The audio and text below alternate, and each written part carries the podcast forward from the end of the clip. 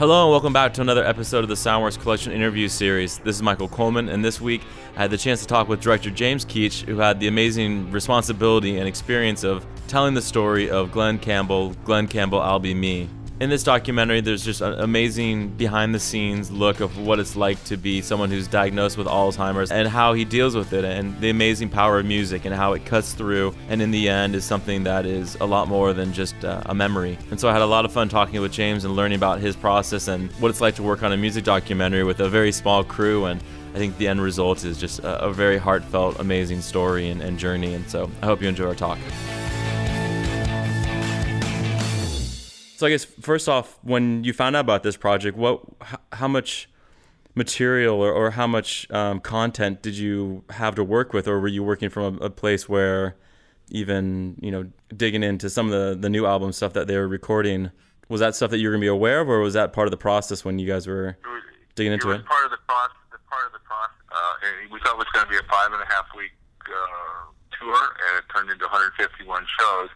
And so when we would do shows, um, we would use Pro Tools, mm-hmm. and we did get a Pro Tools rig for like the Ryman and different things like that, different shows. And then the Leno show, we would have we had their sound guys, and for the most of the part time, we had our own little Sennheiser mics and lavaliers and things like that, and and you know when we'd just hook them up and then you know, and sometimes just had the, the sound coming out of the cameras themselves. So sure, it was uh, it was quite a mixing. Uh,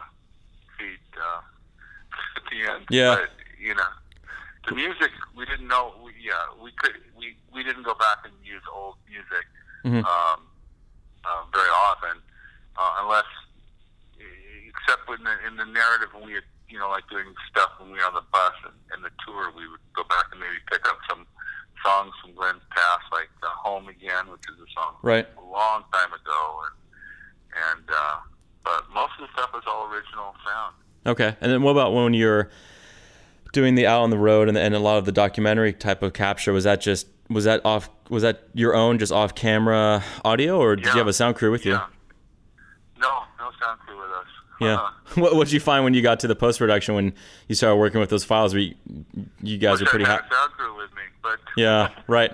You know, it was always you know um, uh, the the Sennheiser stuff, the the, the lavalier stuff. You know, we we had at times we had incredible sound. You know, during the shows. Yeah. Like I said, we had Pro Tools and we had a Pro Tools rig, and then of course all the microphones. You're going into a mixer. Yeah. You you have you you, you know you're literally wired for sound. Um, and then all behind the scenes stuff is you know we our cameras had pretty good mics on them, so you know good high quality stuff, yeah. and and um, and then sometimes sometimes we were actually getting sound off of iPhones. Okay. You know, if we had to, you know, because it was it, it was a multi multitude of different for, video formats, you know, and even we even shot 16 millimeter to to go back and and um, uh, match up with some of the stuff from this past. We're cross cutting from contemporary 16 millimeter to with his stuff with his family to mm-hmm. to old, old 16 millimeter footage that we found in a box. You know. Yeah. So, How much cleanup and restoration did you guys have to do with with, with that material? As much as we could. Yeah. you know. Uh, the, you know, it's amazing how well some of this stuff, and you know, we also embraced it, and certainly from the the, the, the film standpoint, mm-hmm. it was cool. that the eight millimeter, the super beta, the you know all the different formats created a feeling of well, a real feeling of going back in time. You know, the format itself gave us a time period, a yeah. reference. You know, the way the colors, the costumes, and everything like that. So, yeah. What what know, um, what did you find for the for the live shows when you had multi tracks and you had obviously some of these newer performances? What was it? I mean, it seems like there were so many shows and I'm sure you guys had a lot of options to choose. Did you guys shoot multi, or did you guys record multi tracks for all those shows that you guys were on the road shooting with them? No, well, about 13 of them. Okay. We did that. Yeah, yeah, and then and then uh, you know we would use we did Pro Tools for the you know you know it's like the same, but that was for the musical side of things, you know, and uh, that's still a lot of footage. Yeah, that's a lot over two years. but but we we track. We we had cameras at pretty much every every show. So. Yeah. what did you find in terms of um, you know Glen's involvement or his family's involvement in terms of with these new recordings and the music? Was there many decisions or feedback that they were getting, or what was the collaboration like no. in terms of that? Okay. No, uh, but Howard Howard Willing mm-hmm. was the mixer for Glen on the last two albums. Yeah. Was doing he he was mixing and Julian Raymond was supervising. So he these these guys, uh, you know, all the technical guys had done Glen's last. So they knew the sound. Yeah. That Glen liked. They knew what he wanted. And so um, I would turn it over to them and and uh, to say, okay, you know, it's you know, we got to and uh, you guys mix this the way it's supposed to sound, mm-hmm. like Glen Campbell wants to be heard. Yeah. You know, and they've been through that journey with him, so they're responsible for that, and that was my responsibility as the director to make sure that it was done that way. Yeah. How, how much of uh, the musical material that you guys captured was not used in the film? Was there? Fa- I mean, with 13 shows, a, that seems like a lot. I mean, those sets well, are. Quite a bit. Yeah. Quite a bit. You know, there's only so many songs you can do, but but we plan to to completely release the full show of the Ryman. Um, mm which is incredible. And um, um, it was Glen's one of his best shows, but to actually see him do a full, complete show, mm-hmm. works and all, is is pretty. You know, it's an, it was an extraordinary experience for the audience, and it's really the music is fantastic. Yeah. You know, but it's but it's also you know you get the you know the repetition here or the comment there. It's so so, and some of the shows are obviously better than others, and so you know we we chose songs from different shows that we felt were both dramatic and also uh, the audio was uh, was uh, good as well. We there were some shows that that um, were better than others. Obviously, that's always the case. Yeah. So, yeah. Hmm. What, what, what did you find now? Now that the you, you had your locked edit and you got your mix done and you start screening it on the uh, uh, in theaters, or you will be screening it in theaters. But when you're doing your you know your own private screenings and having people watch it, what what could you tell just from having the music seen uh, or heard and, and the picture seen in, in, a way that you know was hopefully intended for you guys for you um, with this? It's, it's a fantastic experience watching the audience, uh, you know, and being part of the audience, listening listening first to their laughter and their appreciation of music. It's becoming in some of the screenings, it's literally interactive. After doing banjo, the audience will cheer. Yeah. Uh, um, they, when he gets through the Grammys, the you know um, people.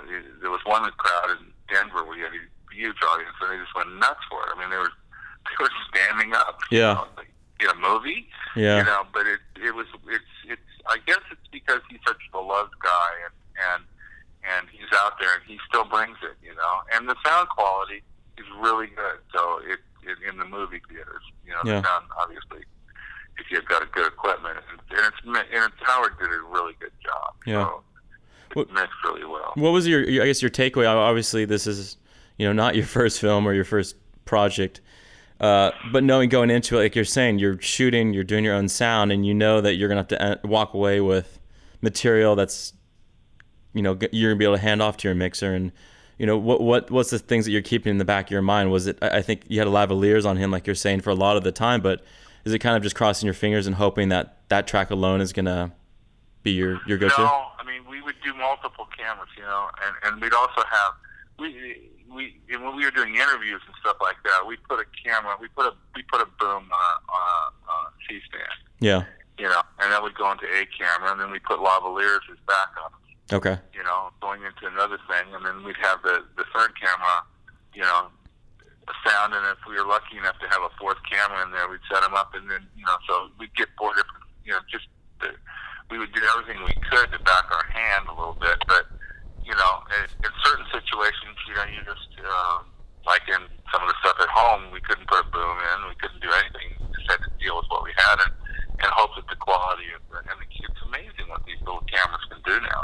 Yeah. You know, some of the sound, and then it's really amazing what you can do in post production yeah. some of the, the filters and the equipment and, the, and how you can clean stuff up and you Yeah. know and the guys over at Union Editorial Milos did uh, uh, a fantastic job mixing it and and and it was yeah the mixing the whole picture and then Howard did just uh, specific music stuff and yeah it's you know the tools today is uh, it's amazing the equipment the stuff you can do. How much of that? And then the colorizing too. It's unbelievable. Yeah. You take the stuff and, from all these different cameras and make it, and we looked at it on a giant screen.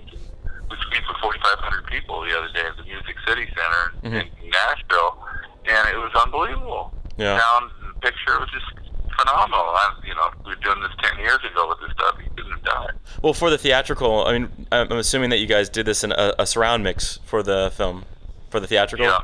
I mean, Yeah. with the music tracks, was there a different approach for you guys of how you wanted to treat it for the theatrical release of of, No, of playing the music? Not really. No. no. Okay. Not that I maybe maybe the mixers did, but I didn't. Yeah, sure.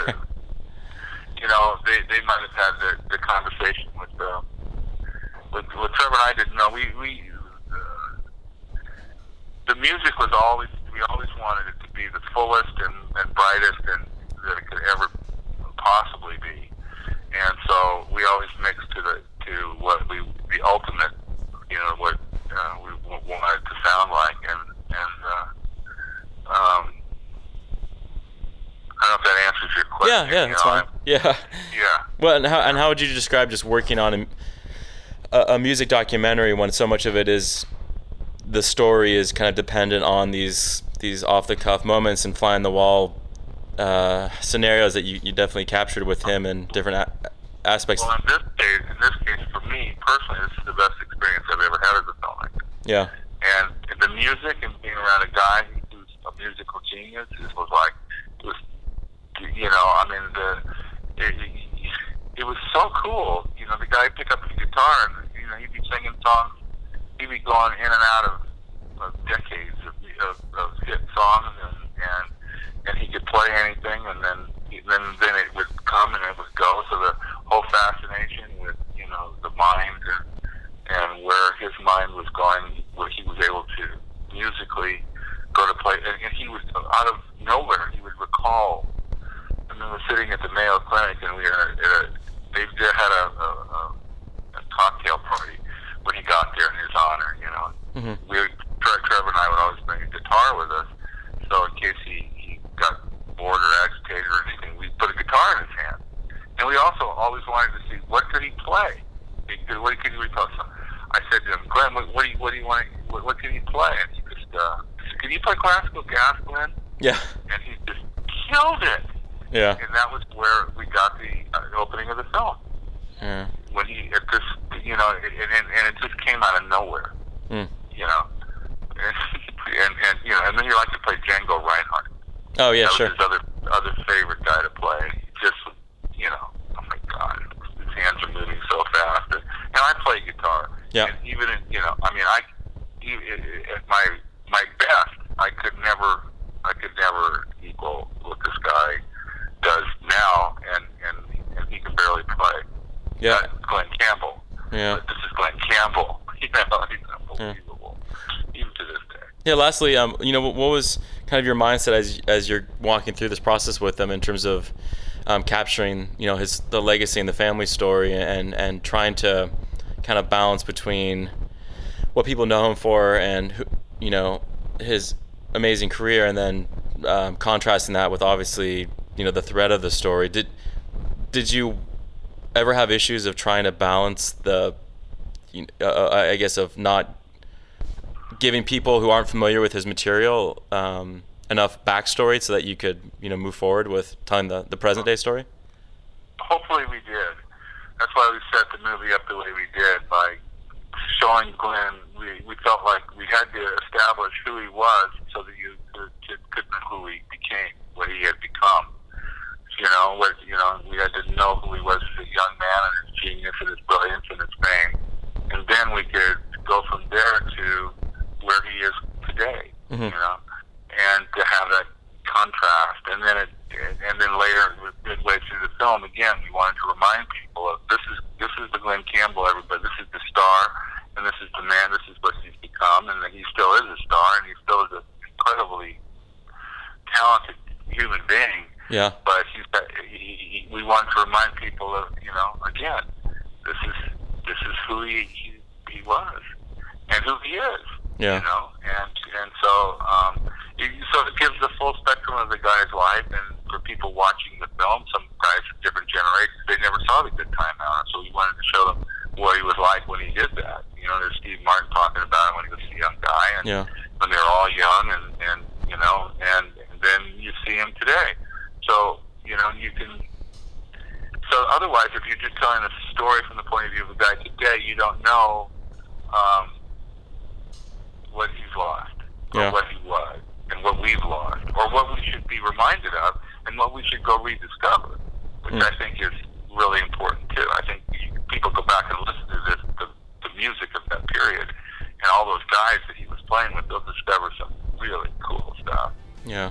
Well, thank you so much for spending the time talking to with me. Obviously, uh, I, I, think this this film Thank is. I'm really excited to actually go see it in theaters now since I was you know just watching the screener and I feel like Yeah, yeah. Go watch it in theaters. Go, go watch it. Good, good, good, go, good Dolby sound. It kicked ass, man. It's I promise. awesome. Well, thanks, man, and, Okay. and good luck with, you. with the rest of the project Thank here. you. All right. Okay. Cheers. Bye. Bye.